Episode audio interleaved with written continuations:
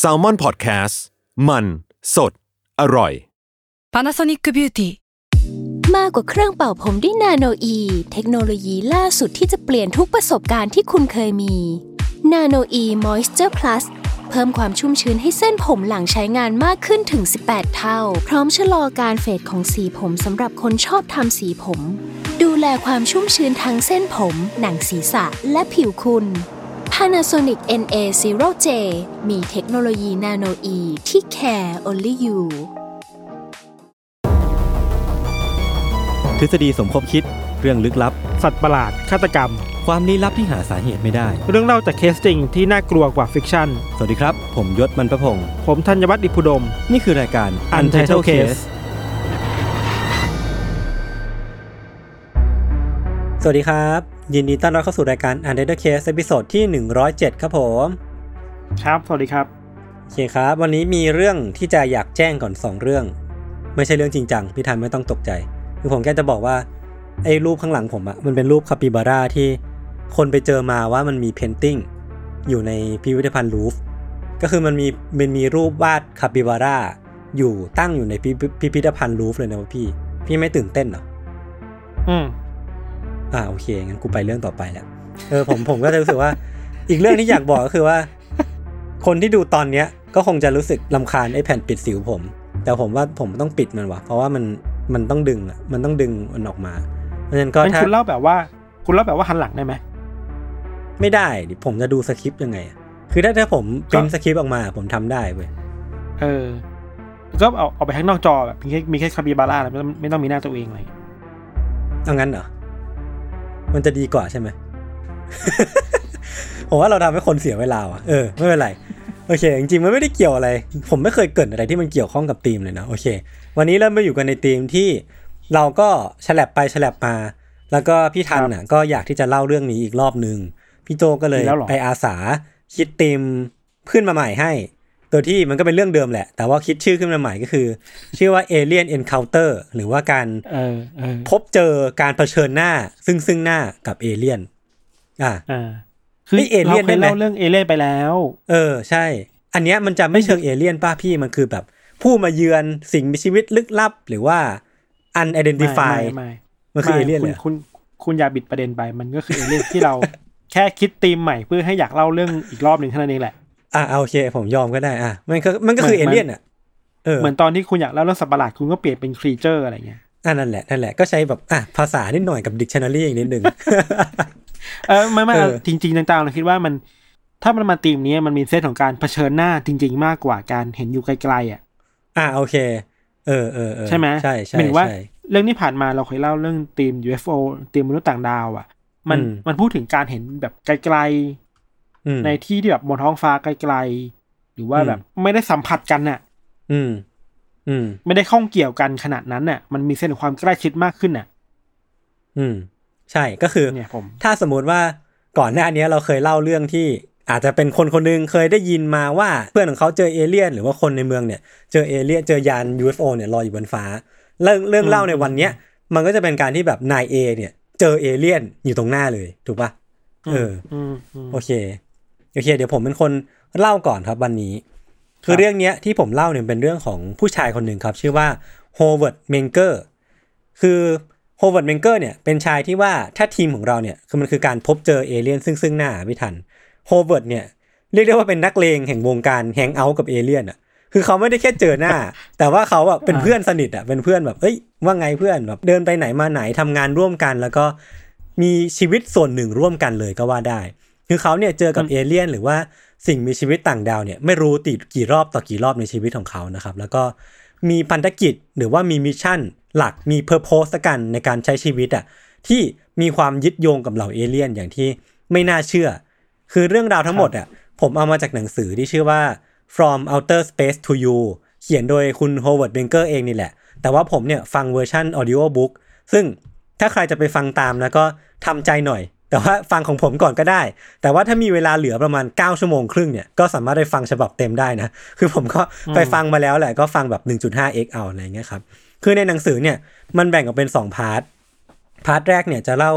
เรื่องชีวิตของคุณโฮเวิร์ดเนี่ย กับเหล่าเอเลี่ยน ว่าจุดเริ่มต้นของเขาคืออะไร เขาเริ่มเจอเอเลี่ยนเนี่ยตอนไหน แล้วก็ชีวิตของเขาเนี่ยกับเอเลี่ยนเนี่ยมันมา cross กันได้ยังไง ส่วน part ที่สองเนี่ยก็จะเป็นเรื่องขององค์ความรู้ต่างๆ ที่ เขาได้รับมาเขาได้สะสมมาจากการพบเจอกับจากการพูดคุยกับเหล่าเอเลี่ยนนะครับ ซึ่งผมเนี่ยก็จะ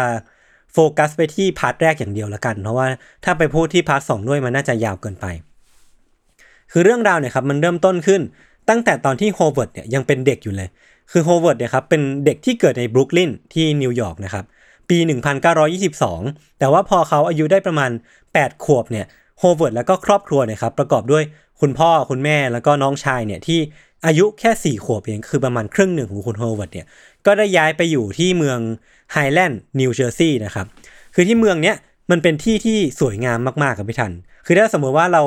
search คำว่า beautiful landscape อะผมคิดว่าที่เนี้ยก็น่าจะเป็นหนึ่งในที่ที่มันขึ้นมาอะไรเงี้ยพี่ ในในคำอธิบายของคุณครับโฮเวิร์ดอะนะครับ คือมันห้อมล้อมไปด้วยทุ่งหญ้า แล้วก็มีขุนเขาเยอะแยะมากมาย แล้วก็มีต้นไม้นานาพันธุ์ครับ มันเป็นวิวที่ทำให้ ครอบครัวของคุณโฮเวิร์ดเนี่ยตกหลุมรัก แล้วก็อยากที่จะอยู่ที่นี่ไปตลอดกาลแต่ว่าพออยู่ไปสักพักครับพี่ธัญ มันก็เริ่มมีอะไรแปลกๆเกิดขึ้น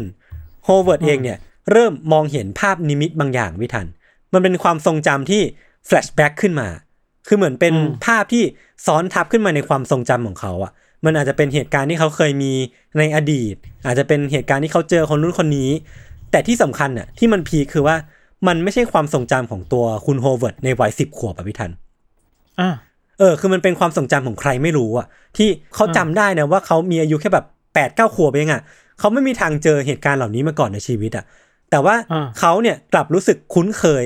กับความทรงจำเหล่านี้อย่างน่าประหลาดอะคือเหมือนเหมือนจำได้ว่าเป็นความทรงจำของตัวเองอะแต่มันก็ไม่ใช่ความทรงจำของตัวเองในร่างเนี้ยเนื่องกับปะมันเป็นความรู้สึกที่ซับซ้อนอะไม่รู้ว่าเป็นความทรงจำใคร แต่ว่ามันก็คือความทรงจำของเรา เออ แต่เขามั่นใจว่าเป็นของตัวเองป่ะไม่มั่นใจ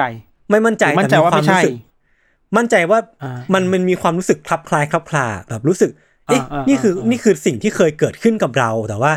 ตัวเราในตอนเนี้ยจำมันไม่ได้ คือมันเป็นมีความแบบงงๆบางอย่างอะ เออ แล้วก็ครับที่สำคัญคือเขาเนี่ยจำได้ว่ามันเป็นเหตุการณ์ที่เคยเกิดขึ้นที่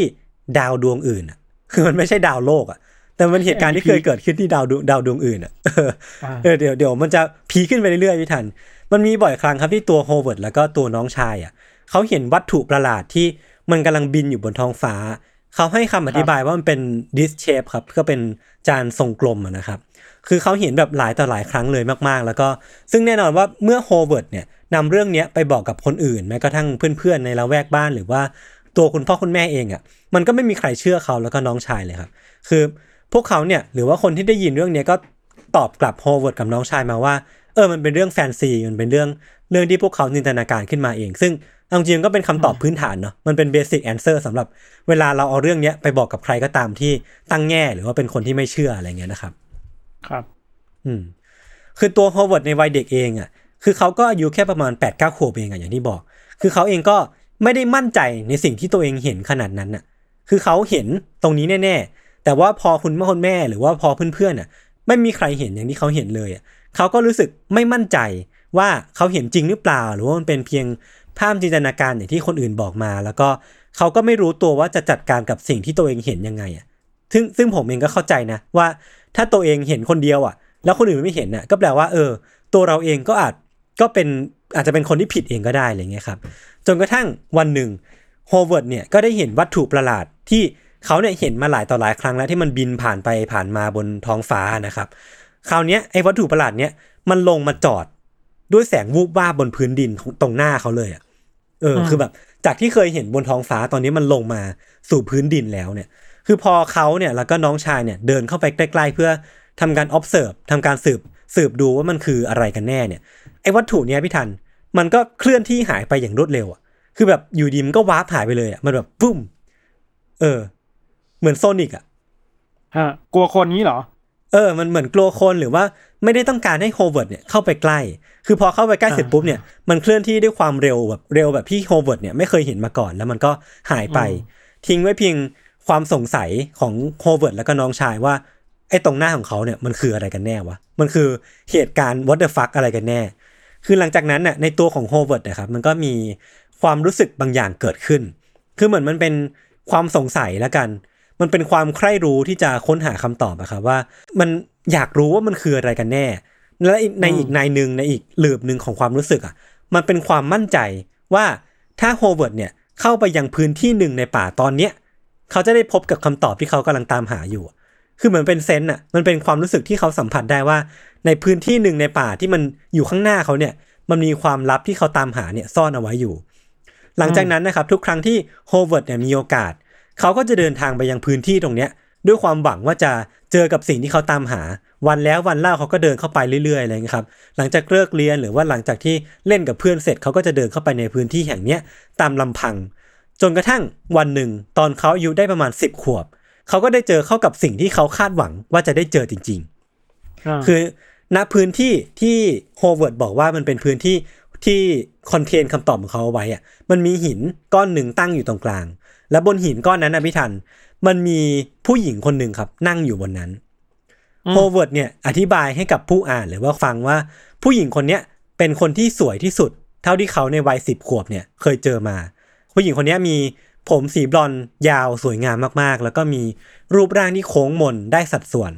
คือเธอเนี่ยสวมใส่เสื้อผ้าที่สะท้อนเงาที่เขาไม่เคยเห็นวัตถุดิบแบบนี้มาก่อนอะคือเขารู้สึก amaze รู้สึกท่วมท้นด้วยความรู้สึกที่ เหมือนเป็นความรู้สึกชื่นชมต่อความสวยงามของเธออะไรเงี้ยครับอืมซึ่งพอโฮเวิร์ดเนี่ยเดินเข้าไปใกล้เนี่ยเขาก็สัมผัสได้ถึงความรู้สึกอบอุ่นที่มันท่วมท้นตัวเขาอย่างประหลาด จากนั้นผู้หญิงคนเนี้ยก็พูดกับโฮเวิร์ดออกมาว่าโฮเวิร์ดคือทั้งคู่ไม่เคยเจอกันมาก่อนนะ แต่เธอกลับรู้ชื่อของโฮเวิร์ดแล้วก็เรียกชื่อเขาออกมาโฮเวิร์ดฉันมาจากที่แสนไกลเพื่อมาเจอคุณ เพื่อพูดคุยกับคุณ คือภาษาที่ใช้อะพี่ทัน มันไม่ใช่ภาษาที่ผู้ใหญ่พูดกับเด็กอะมันเป็นภาษาที่อืมอืมคนที่คุ้นเคยกันมาก่อน หรือว่ารู้จักมักจีกันมาก่อน มาช้านานแล้วอะ พูดกันอืมมันมีความรู้สึกคุ้นเคยกันอย่างน่าประหลาดทั้งที่ทั้งทั้งที่โฮเวิร์ดเมงเกอร์กับผู้หญิงคนเนี้ย ไม่เคยเจอกันมาก่อน เออ ไม่ถึงเขาเองก็จำไม่ได้ว่า ใช่ เคยเจอคนนี้ คนนี้ใช่มาก่อนแต่ว่าใช่ไหมผู้หญิงผู้หญิงคนเนี้ย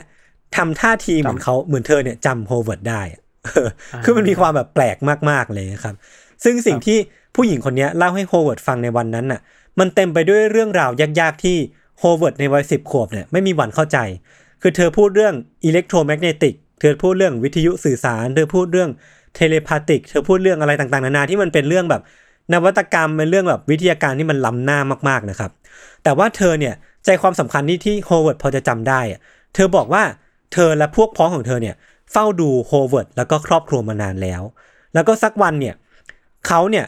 ก็คือโฮเวิร์ดนะครับ จะเข้าใจความหมายของบทสนทนาในวันนี้ แน่ ๆ แล้วก็รู้ว่าจุดประสงค์ที่แท้จริงของตัวเองเนี่ยที่ต้องรับใช้โลกใบนี้คืออะไรกันแน่ คือจากนั้นนะครับเธอก็จากไปก็คือเธอก็หายวับไปแล้วก็ทิ้งท้ายไว้ว่าเขาเนี่ยครับจะได้เจอกับเธอแล้วก็พวกพ้องของเธออีกแน่ แล้วเธอก็หายไปจากป่าแห่งนั้น แล้วก็โฮเวิร์ดเนี่ยก็ไม่มีโอกาสได้เจอเธอที่นั่นอีกเลย เออ คือมันเป็นเหตุการณ์ที่เป็นความทรงจำสุดพิเศษที่เกิดขึ้นกับเด็กวัยสิบขวบแบบพี่ทัน นึกออกปะถ้าสมมติว่าพี่ทันเป็นคนที่เจอกับความทรงจำเนี้ยพี่จะรู้สึกว่ามันเป็นเรื่องจริง หรือว่ามันเป็นมันเป็นเหตุการณ์ที่มันเป็นอะไรกันแน่วะเออ ถ้าเป็นเราเราคงรู้สึกสงสัยมากกว่าแหละ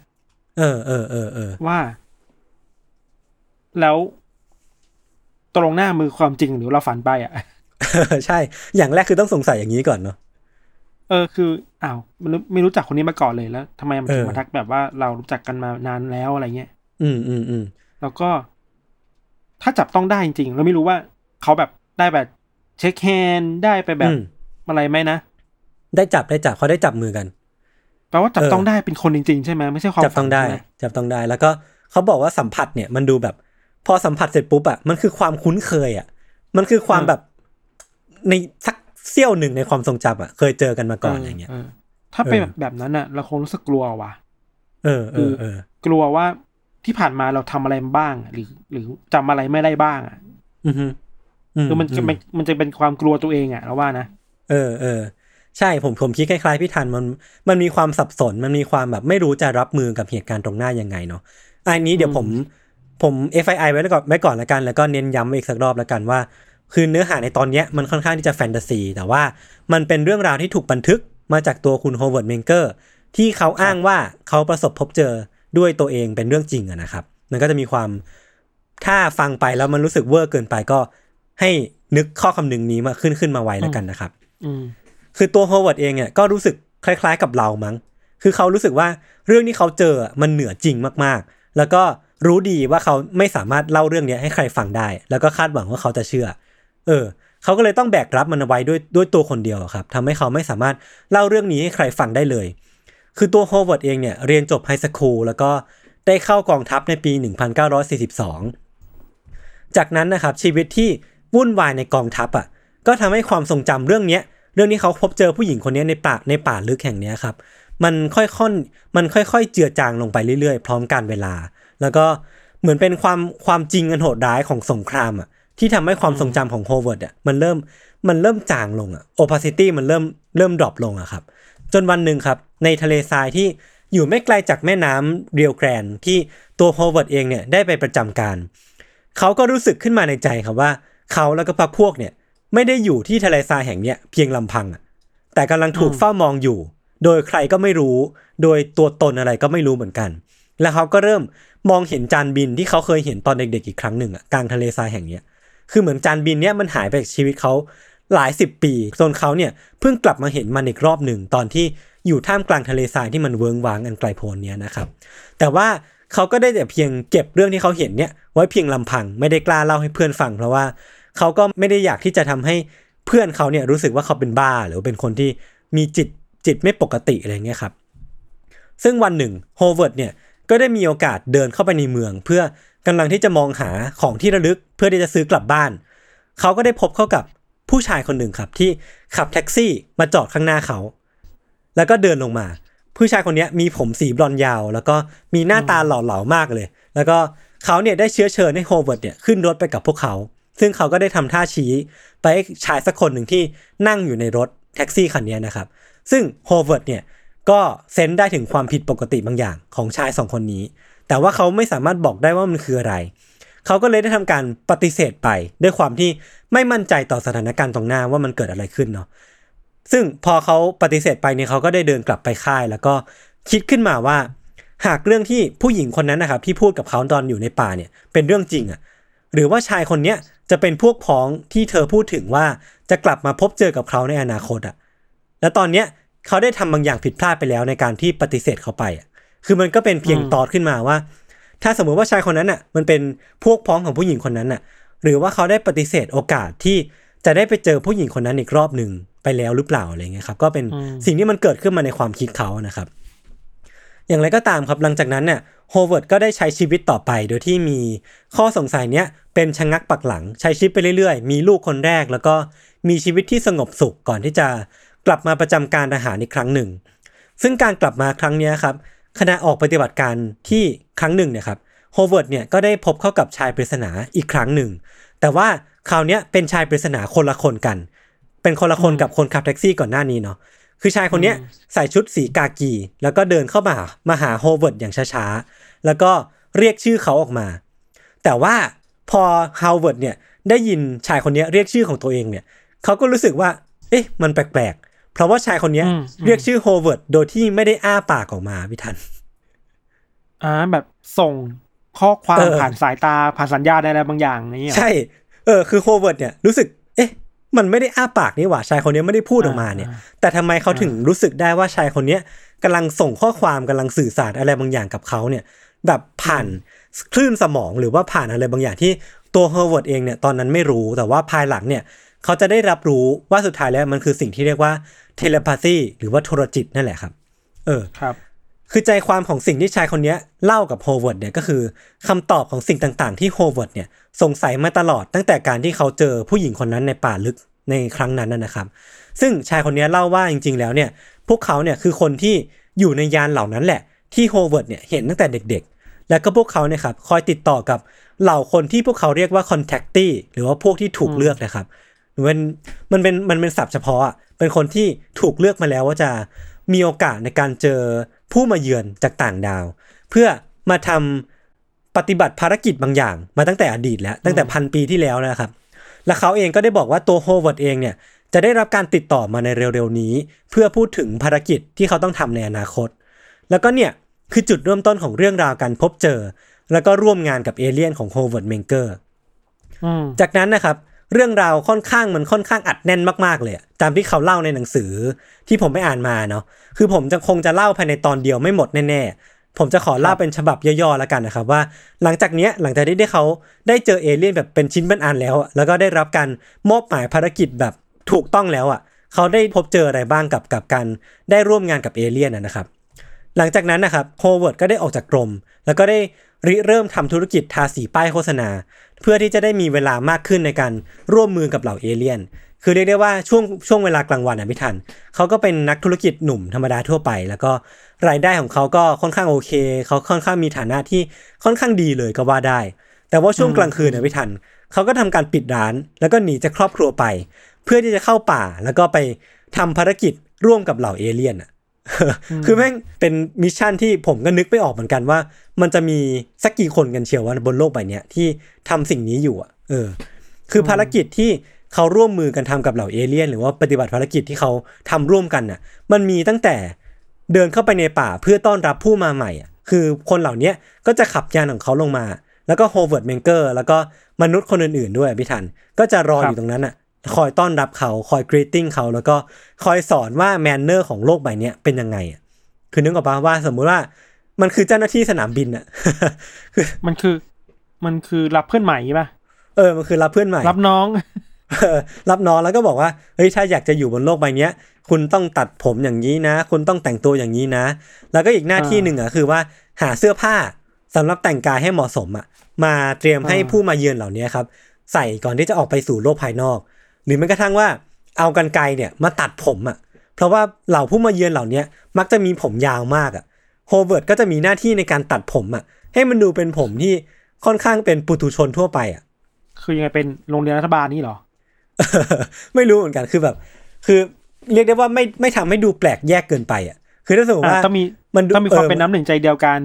ใช่ ถ้ามันดูแปลกเกินอะ ก็จะถูก spot เอานึกออกปะก็จะถูกจับได้แล้วก็ความก็จะแตกขึ้นมาอะไรครับแปลแล้วเขาแปลก็ว่าสังคมเออเอแปลว่าสังคมเอเลี่ยนเนี่ยก็ต้องการความกลมเกลียว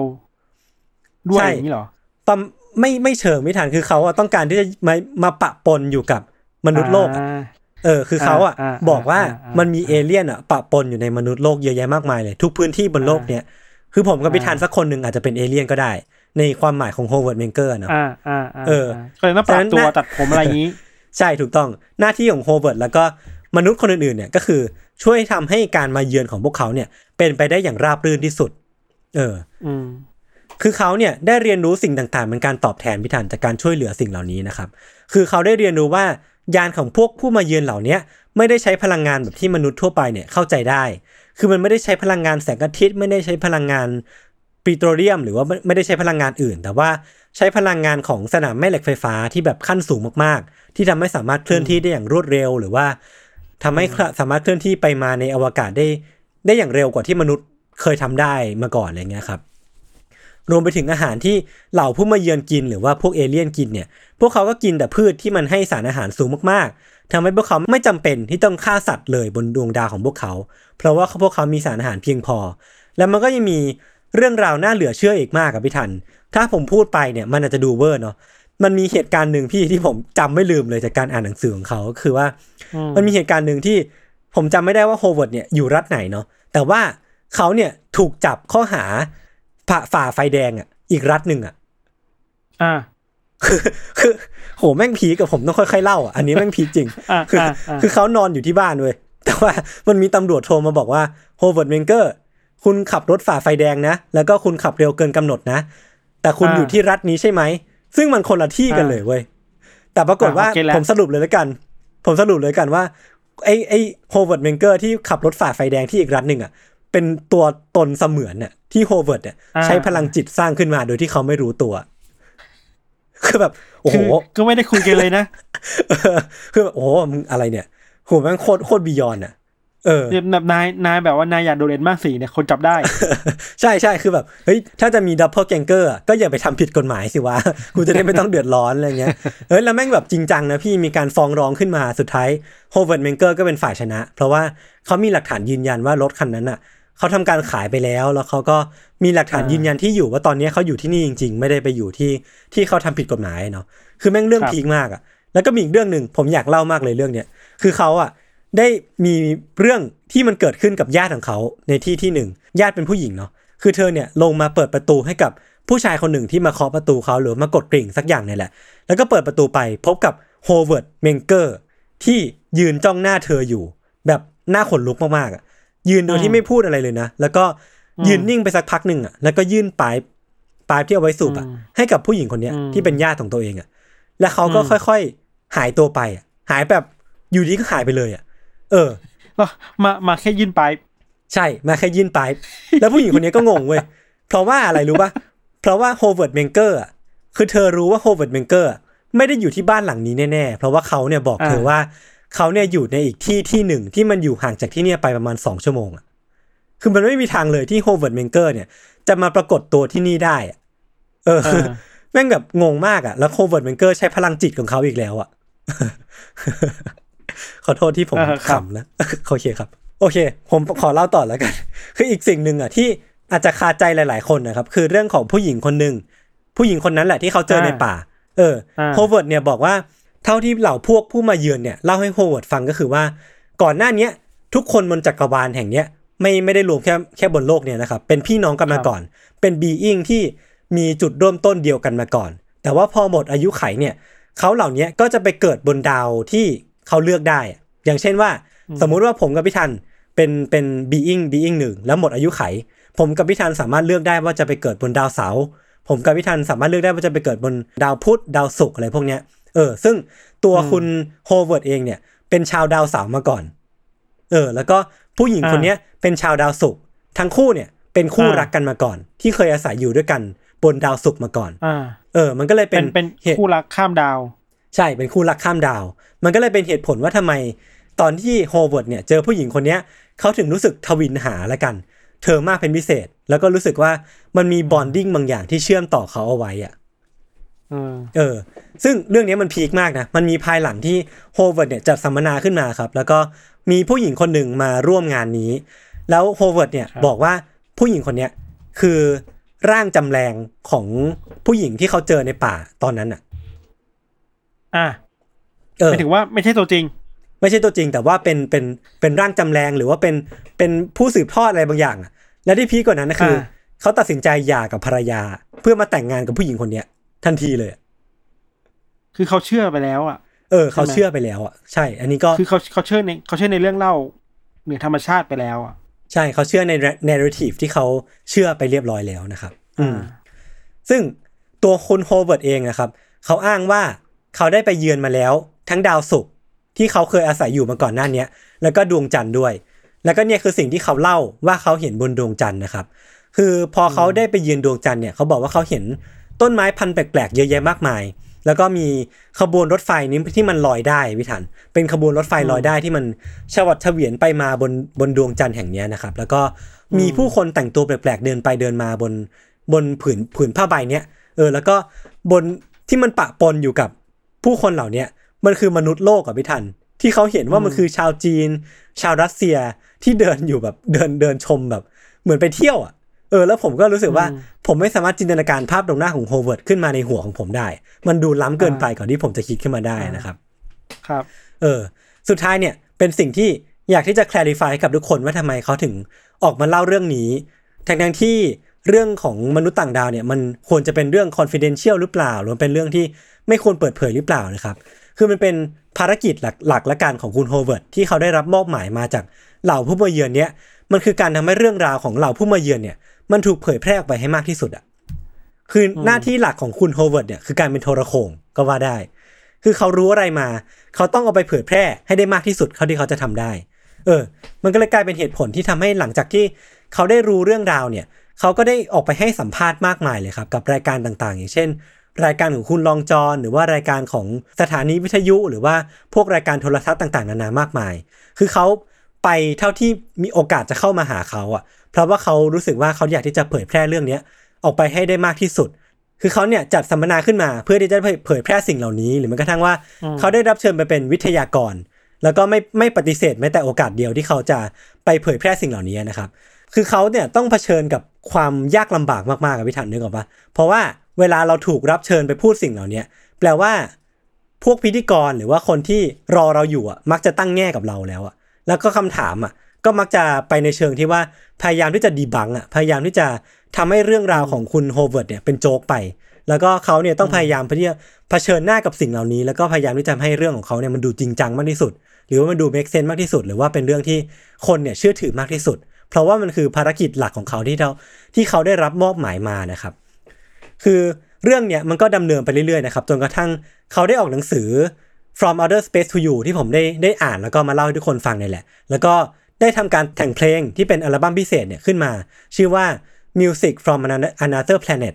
ซึ่งอืมไอความสามารถในการแต่งเพลงของเขาเนี่ยก็เป็นเรื่องพีคอีกเช่นกัน คือก่อนหน้าที่โฮเวิร์ดเนี่ยจะได้เจอกับเอเลี่ยนอะเขาเล่นดนตรีไม่เป็นเลยนะ อันนี้จากปากคำของญาติเนาะ แต่พอโฮเวิร์ดเนี่ยได้ไปเจอกับเหล่าเอเลี่ยนอะจู่ๆวันหนึ่งเนี่ยเขาก็เล่นดนตรีได้ระได้ระดับเทพอะ คือแบบโห โอ้ up skill มาอย่างนี้เหรอ เออ up skill แบบวันคืนเดียวอะเขาก็สามารถเล่นดนตรีได้ แล้วก็ออกอัลบั้มเป็นเป็นจริงเป็นจังเลยนะ เพื่ออมสื่อสารให้ทุกคนเนี่ยเห็นว่าเออเนี่ยคือกิฟต์ที่เขาได้มาจากการรู้จักกับเหล่าผู้มาเยือนเหล่านี้นะครับ ก็เชื่อกูเถอะอะไรประมาณเนี้ยกูมีหลักฐานที่เป็นเชิงประจักษ์ขนาดนี้แล้วนะครับอืมเออ คือพอเขาได้เผยแพร่ออกมามากที่สุดเขาเท่าที่เขาจะทำได้แล้ว คือเมื่อกี้ผมขอทบทวนแล้วกันเนาะมีไปออกรายการวิทยุ มีออกไปรายการโทรทัศน์ มีเขียนหนังสือมีออกอัลบั้มเขาก็ได้ออกมาให้สัมภาษณ์กับสื่อทีวีเจ้าหนึ่งครับว่า เรื่องที่เขาเล่ามาทั้งหมดเนี่ย มันเป็นเรื่องโกหกทั้งหมดเลยเอ้าคือเล่าคือมาแม่แบงบเยอะแยะมากมาย คือแบบโอ้โห มึงไปออกรายการทีวีมึงแต่งเรื่องแบบโอ้โห คือเขาบอกว่าอ่าเอ้ยมันเป็นเรื่องโกหกว่ะ มันเป็นเรื่องที่แบบเฟกมันเป็น all lies อะ เออ แล้วก็สาเหตุที่เขาทำแบบเนี้ยพี่ทัน เพราะว่ามันเป็นส่วนหนึ่งของการกระบวนการทดลองลับสุดยอดทางการทหารของ CIA เพื่อทำการทดสอบสาธารณชนอะเรื่องการพบเจอเออะเลี่ยนอะคือเขาให้เหตุผลอะแบบนี้นะ คือแบบโอ้โห แล้วก็เขาก็ไม่ทำการพูดถึงเรื่องนี้อีกเลยอะทั้งทั้งที่ถ้าว่ากันตามจริงนะเขาได้ผลประโยชน์จากเรื่องเนี้ยไปมากพอสมควรแล้วอะเขาได้ทั้งชื่อเสียงเขาได้ทั้ง เออ เขาได้ทั้งพื้นที่สื่อแล้วก็ได้เงินมาด้วยนะครับ เออคือ มันก็แบบสร้างความไม่พอใจอะให้กับคนที่เป็นแฟนคลับเขาอะพี่ทันลองนึกดิอ่าถ้าพี่ทันเป็นอ่าแฟนคลับเขาอะแล้วติดตามคนคนหนึ่งมานานมากๆอะจู่ๆวันหนึ่งมันบอกว่าอ่าเฮ้ยกูแต่งเรื่องว่ะแบบโอ้โหอ่าผมกำหมัดเลยนะคือเหมือนแบบคอย support มันตลอดอะเออ คอยเชื่อแบบหาข้อมูลการให้คอยเชื่อมาตลอด ใช่ใช่แต่ว่าไอ้ไอ้ทางลงเขานี่ก็ประหลาดเหมือนกันนะคือแบบ ก็ไม่ลงแบบตรงๆนะว่าเอ้ยทั้งหมดโกหกผมสร้างขึ้นมาหมดเลยแต่ไม่คือแบบอ๋อโกหกเพราะว่ามันเป็นโปรเจกต์หนึ่งมันถึงใช่มันถึงว่าเอาเอาเอาคอน spiracy เอาทฤษฎีสมคบคิดมา มาแย้งตัวเองอะเออเออใช่ คือแบบโอ้โหอะไรวะเนี่ยผมเรื่องนี้แม่งแบบ เกินความสามารถของผมในการ control มากๆอะเออ แล้วมันยังไม่จบนะพี่ทัน ที่มันพีคกว่านั้นนะคือว่าในช่วงปี 1980น่ะ คุณโฮเวิร์ดเมนเจอร์เนี่ยเขาก็กลับมาอีกรอบ เพื่อทำการถอนคำพูดอะ เรื่องที่เขาบอกว่าเรื่องทั้งหมดเป็นเรื่องโกหกอะคือแบบอะบอกว่าเป็นอะเรื่องโกหกเขาก็มาถอนอีกรอบหนึ่งว่าเฮ้ยมันเป็นเรื่องจริงนะ ผมไปผมเจอเอเลี่ยนจริงนะ ผมไปไปดาวศุกร์มานะ ไปดวงจันทร์มาจริง ๆ นะ เพื่ออะไรรู้ปะเพื่อทำการโปรโมทหนังสือใหม่ เกี่ยวกับการเดินทางต่างดาวเล่มใหม่ของเขา นี่นี่นี่มันนักมวยปั้มบอกว่าวะคือนักมวยปั้มแบบ W W E อะมันจะมีนิสัยเออบอกว่าจะบอกว่า retire ตัวปะเองออกรีทายไปแล้วเว้ยแล้วจะกลับมาตอนที่มันจะได้หนังอะ เออใช่ใช่คือมาโปรผมโมว่าทบนหนังอะคือทีมเดียวกันนิสัทีมเดียวกันแม่งแบบเฮ้ยได้เหรอโฮเวิร์ดมันมันมีศักดิ์ศรีหน่อยพี่ อันนี้ผมก็พูดแบบส่วนตัวมากๆเลยเนาะเออออืมอืมซึ่งผมก็ไม่รู้จะทำยังไงกับเรื่องเนี้ย เพราะว่าผมอ่านเรื่องเนี้ยด้วยความแบบรู้สึกทึ่งอะด้วยคือว่า ถ้ามันเป็นเรื่องจริง ๆ ของคนคนหนึ่งอะมันจะเป็นยังไง แล้วผมก็ฟังหนังสือเสียงเล่มเนี้ยมาประมาณเก้าชั่วโมงครึ่งอะพี่ทัน เพื่อมาเจอจุดจบอันเนี้ย ผมก็ไม่รู้จะไม่รู้จะรู้สึกยังไงเหมือนกันอะ ก็ชั่วโมงเออที่เสียไปเนี่ยคุณมีคุณค่ามากเลยนะคือแบบโอ้โหปวดหัวเลยปวดหัวประมาณนี้ครับ ประมาณนี้ ครับ เราเรามีอันหนึ่งที่เราคิดต่อ ตอนนี้ยศเล่าคือ ตอนที่เขามีร่างแยกอะ เออเออไอ้ร่างแยกเยอะๆเยอะๆเยอะๆอะที่แบบไปขับอืมรถ จนแบบโดนใบสั่งใช่ไหมเออหรือแบบใช่ใช่ไปไปเอาไปให้ผู้หญิงอะไรเงี้ยเราอยากรู้ว่าสมมติท่านนี้อันนี้เป็นเรื่องจริงนะเว้ยอือหือไอ้ตัวเขาอะที่เป็นตัวหลักอยู่อะอืม จะสงสัยไหมว่าเอ้ยหรือกูเป็นตัวปลอมปะวะคือทุกตัวทุกตัวมันต้องคิดว่าตัวเองเป็นตัวจริงถูกป่ะเออเออเออผมมันก็มันไม่ต้องรู้แย่งกันเป็นตัวจริงปะวะไม่รู้ข้อจำกัดของพลังเขาเหมือนกันนะไม่รู้ว่ามีข้อห้ามข้อห้ามอะไรบางอย่างหรือเปล่าว่า ห้ามแยกเกินสี่ร่าง ไม่งั้นจะสับสนในตัวจริงขึ้นมาโอ้โหดูใช้ยากเหมือนกันร่างดูเยอะใช้เกิยานกเหไปมือนกันเออดูใช้ยากเหมือนกันแล้วชีวิตตรงนี้เขาเป็นยังไงอะเขายังเชื่อเขาเขาอยู่โหมดไหนโหมดว่าเออเออผมนนี้คือผมคไม่วามได้จริงตามหเหมืรืออนกันอันไหนคือโกหกวะ เออผมไม่ได้ตามเหมือนกันแต่ว่า ผมว่าน่าจะเป็นเรื่องโกหกแหละ เพราะว่าไม่งั้นเขาคงไม่ออกมาพูดเรื่องแบบเนี้ยตอนนั้นหรอกอืมเออ มันก็อืมผมส่วนตัวผมเอียงเอียงไปไปในเชิงโกหกมากกว่า อือืมมอืมอืมเราเราคิดแบบยศไว้แต่ว่าเราอยากเสริมว่า เชื่อไหมว่าไม่ว่าคนแบบเนี้ยจะพูดอะไรออกมา อืมมันจะมีคนคล้อยตามตลอดเลยนะ ใช่ใช่ เออ คือคนที่เชื่อไปในเรื่องเอเลี่ยน เชื่อไปในเรื่อง conspiracy theory ทฤษฎีของสมคบคิดไปแล้วอะอืม เวลาคนมันเชื่อมันเชื่อปักใจอะปักใจอืมคือใช่ปักลงไปในใจอะแล้วถอนไม่ขึ้นแล้วอะไม่มีทางเออยากมากๆ ยากมากเออเพราะฉะนั้นเราคิดว่าจะมีคนเชื่ออยู่เว้ยว่าๆครับไม่ว่าคนนี้จะพูดอะไรก็ตามอะเขาจะบอกเอ้ยเป็นอย่างนั้นเป็นอย่างนี้อะไรเงี้ยอืมแล้วแพทเทิร์นหนึ่งน่าสนใจคือเวลาเราพูดถึงการเผชิญหน้ากับเอเลี่ยนในเรื่องเล่าแบบของฝรั่งอะโดยเฉพาะของอเมริกาอือฮึอันนี้ดูแบบซอฟต์ๆสุดเลยนะแบบไม่ได้มีการทำร้ายร่างกายกันอะ เออเออใช่ใช่ดูมามาแบบมาเป็นมิตรอะ ไม่ได้มาเออเพื่อครองโลกอะอะนั่นแหละครับนี่ว่าน่าสนใจดี คิดว่าเป็นเป็นคนที่แบบ อยากคุยกับเขานะว่าแกเป็นคนยังไงวะเอออยากนั่งสัมภาษณ์เหมือนกันนะเชิญเขามาเกรย์แอเรียไหมหรือไม่คุยคุยอยู่เอ้าอันนี้ไม่ใช่ตัวจริงครับ อันนี้เป็นร่างที่แบบจิตวิญญาณผมสร้างขึ้นมาอะไรอย่างเงี้ยแต่ว่าถ้าสมมติว่าผมตั้งเป้าหมายไว้นะว่า ถ้าสมมติว่าเราเชิญคนที่มีภาพจำแบบนี้มา เราจะต้องไม่ตั้งแง่กับเขาอะผมว่าเราต้องคุยกับเขาแบบ แบบจริงใจมากๆอะแบบอยากรู้ใช่มากๆเลยใช่ว่า เออมันคือผมผมค่อนข้างมั่นใจว่า ในกรณีที่ไม่ใช่คุณโฮเวิร์ดอะเนาะที่ออกมาบอกว่ามันคือ hoax อะอืมผมค่อนข้างเชื่อว่าอืมบางคนเนี่ยเชื่อแบบสนิทใจจริง ๆอะแล้วก็อยากลองอืมคุยกับพวกเขาแบบจริง ๆ ใจๆว่าเฮ้ยคุณคิดยังไงคุณอืมคุณจุดเริ่มต้นของการความเชื่อเหล่านี้มันมาจากไหนกันแน่อะไรอย่างเงี้ยครับอืมเออมันก็อืมเป็นเรื่องที่น่าสนใจดีเหมือนกันเนาะอืมคือมันต้องไม่จัดเนาะแล้วก็ถอยใช่ระยะห่างออกมาหน่อย เพื่อสำรวจว่าทำไมเขาเชื่อแบบนี้เขามีเหตุผลอะไรอะไรเงี้ย เออเออใช่ใช่ใช่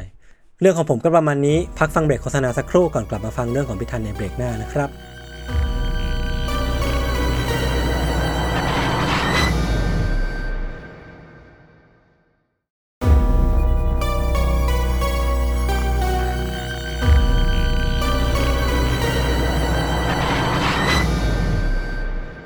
คือเรื่องของเราเนี่ย มันเป็นเรื่องเล่าอีกแบบหนึ่งเลยอะ ของยศคือเป็นเรื่องเล่าที่แบบว่า มาแบบปันๆน่ะไม่ถึงว่าเอเลี่ยนมันมาแบบปันๆมาเพื่ออะไรบางอย่างที่แบบ ไม่ได้ดูน่ากลัวมากอะอือฮึแต่ของเราอะ มันมีฉากอะไรบางอย่างที่ค่อนข้างหวาดเสียวมันมี อะไรมากมายเต็มไปหมดเลยเว้ยแล้วก็อะเคสเคสเนี่ยครับ มันถือได้ว่าเป็นจุดเริ่มต้นที่ทำให้ เรื่องราวเกี่ยวกับการถูกมนุษย์ต่างดาวลักพาตัวไปอะ มันแมสขึ้นในอเมริกาเว้ยอืมมันเป็นต้นตอของเรื่องเล่าทั้งหมดเลย เกี่ยวกับการลักพาตัวของมนุษย์ต่างดาวอะในในช่องนี้ก็คือถ้าคือจะเลือกเล่าสักเรื่องหนึ่งเนี่ย ก็ควรจะเป็นเรื่องนี้ถูกป่ะใช่ มันคือต้นตออะเออเออเออเคือเรื่องนี้มันเกิดขึ้นในปีหนึ่งเก้าหกหนึ่งครับ ที่อเมริกาเนาะมีครับสามีภรรยาคู่หนึ่งคือคุณบาร์นี่วัยสามสิบเก้าปี แล้วก็เบ็ตตี้ฮิลวัยสี่สิบเอ็ดปี คือบาร์นี่และเบ็ตตี้ฮิลเนาะทั้งคู่เนี่ยก็เป็นชนชั้นกลางที่มีการศึกษาที่ดีมีสังคมที่ดีอะยศคือทั้งคู่เป็นคนที่แบบว่า เป็นแนวแบบเป็น active citizen อะ คือเป็นคนที่มีทำกิจกรรมทางสังคมเยอะแยะมากมาย แล้วก็เป็นที่รักของชุมชนอะ ครับ แล้วก็เรียนดีด้วยเข้าใจว่าคุณเบ็ตตี้นี่คือแบบเรียนจบปริญญาโทอะไรเนี่ยนะอืมอืมเพราะฉะนั้นก็เป็นเป็นภาพลักษณ์ที่แบบชนชั้นกลางที่ชีวิตดีประมาณหนึ่ง เศรษฐกิจดีประมาณหนึ่งนะ แล้วก็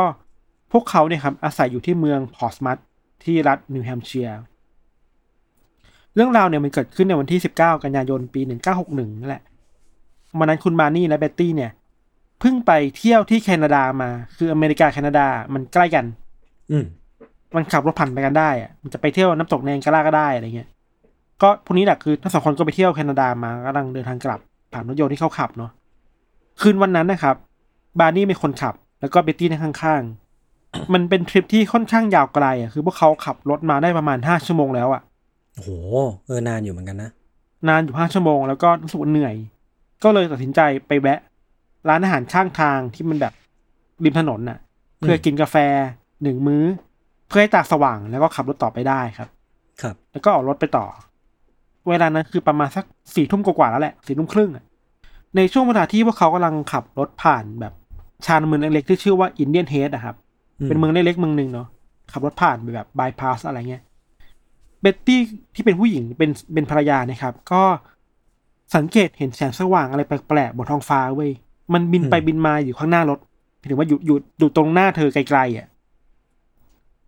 ตอนนั้นเธอก็ยังไม่แน่ใจว่ามันคืออะไรเนาะคิดว่าเป็นดาวตกหรือเปล่า หรือเป็นแบบดาวเทียมหรือเป็นอะไรสักอย่างหรือเปล่าอะม เธอเลยชี้ให้บาร์นี่ดูว่าเห็นแสงนี้เหมือนกันหรือเปล่า บาร์นี่บอกเห็น แล้วพวกเขาก็เห็นว่ายิ่งเข้าใกล้แสงนี้ไปเรื่อยๆไอ้แสงเนี่ย มันก็สว่างขึ้นเรื่อยๆเว้ยอืมซึ่งแปลว่าแสงเนี่ย มันกำลังเคลื่อนที่เข้ามาหาพวกเขาอะโอ้โห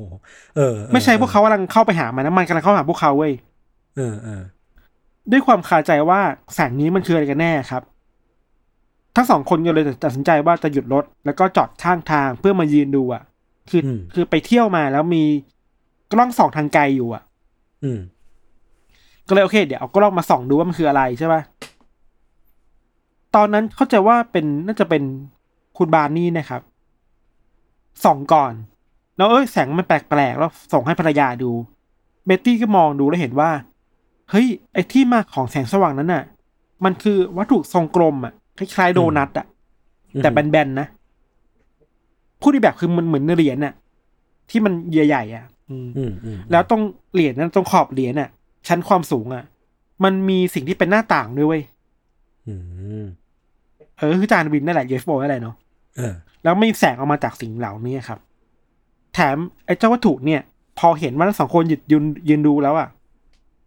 มันก็เหมือนแต่โชว์พลังอะ คือแบบบินซิกแซกให้ดูอะ บินโชว์โอ้อะโหอะมองอยู่ใช่ไหมมองอยู่ใช่ไหมเออว่ามันใช่ไหมเอออยากเดี๋ยวเดี๋ยวเดี๋ยวดูกูนะอะไรเงี้ยเออคือวัตถุเนี่ยมันก็บินแบบซิกแซกเดี๋ยวหยุดเดี๋ยวบินเดี๋ยวขยับเดี๋ยวนิ่งเนาะ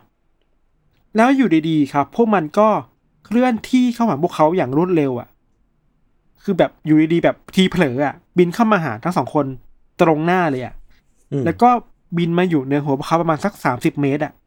บนครับบนเหนือเหนือหัวพวกเขาครับ สิ่งนี้ทำให้ทั้งสองคนตกใจมากๆครับ แล้วก็รีบเดินกลับเข้ามาในรถเพื่อความปลอดภัยอะคืออะอย่างน้อยอยู่ในรถน่าจะแบบไม่โดนอะไรหรอกอืมดีกว่าไปยืนแบบเปล่าๆข้างนอกเนาะซึ่งคุณบาร์นี่เนี่ยครับ ก็ไปหยิบเอาปืนที่อยู่ในลิ้นชักในในรถอะออกมาเพื่อป้องกันตัวไว้ยก็แบบเออก็ไม่เซนนะคือไม่รู้อะไรอะหยิบปืนมาไว้ก่อนอะแล้วต้องป้องกันภรรยาด้วยที่อยู่ข้างๆอะไรอย่างอืเงี้ยมอืมอืม ในตอนที่คุณบาร์นี่แบบถือปืนแล้วชี้ปืนขึ้นไปที่ไอ้วัตถุข้างบนนั้นน่ะเขาก็เห็นว่าเฮ้ยมันมีเงาออกมาตรงกระจกว่ะ ตรงหน้าต่างของไอ้ UFO อันเนี้ยอืมแล้วมันมีเงาที่เป็นรูปร่างคล้ายคนนะแต่เห็นหน้าตาไม่ชัดเจนไว้ยเพราะมันไกลๆแต่เห็นแค่ความดำๆอะไรเงี้ยแล้วไม่ได้มีแค่คนเดียวเว้ยมีมันสี่ถึงห้าคนน่ะอืมเหมือนส่องอะไรมาดูพวกเขาอยู่อะไรเงี้ยครับ ด้วยความที่ panic มากๆเนอะทั้งคุณบาร์นี่แล้วก็เบตตี้เนี่ยก็เลย โอเค หนีดีกว่า ก็เลยกลับมาที่รถ คุณบาร์นี่สตาร์ทรถอีกรอบหนึ่งเพื่อหนีเอาตัวรอดอะเพราะดูท่าว่าสถานการณ์มันไม่ดีแล้วอะครับอืมพอสตาร์ทรถออกไปได้สักพักหนึ่งแบบ ไม่ไม่นานมากแค่แป๊บเดียวอะ่ะ คุณเบตตี้ที่สงสัยอยู่ว่ามันคืออะไรกันแน่ ก็เปิดกระจกไว้ยแล้วก็แบบหันกลับไปมองอีกทีนึงอะ่ะในตอนที่คุณเบตตี้เปิดกระจกออกไปครับ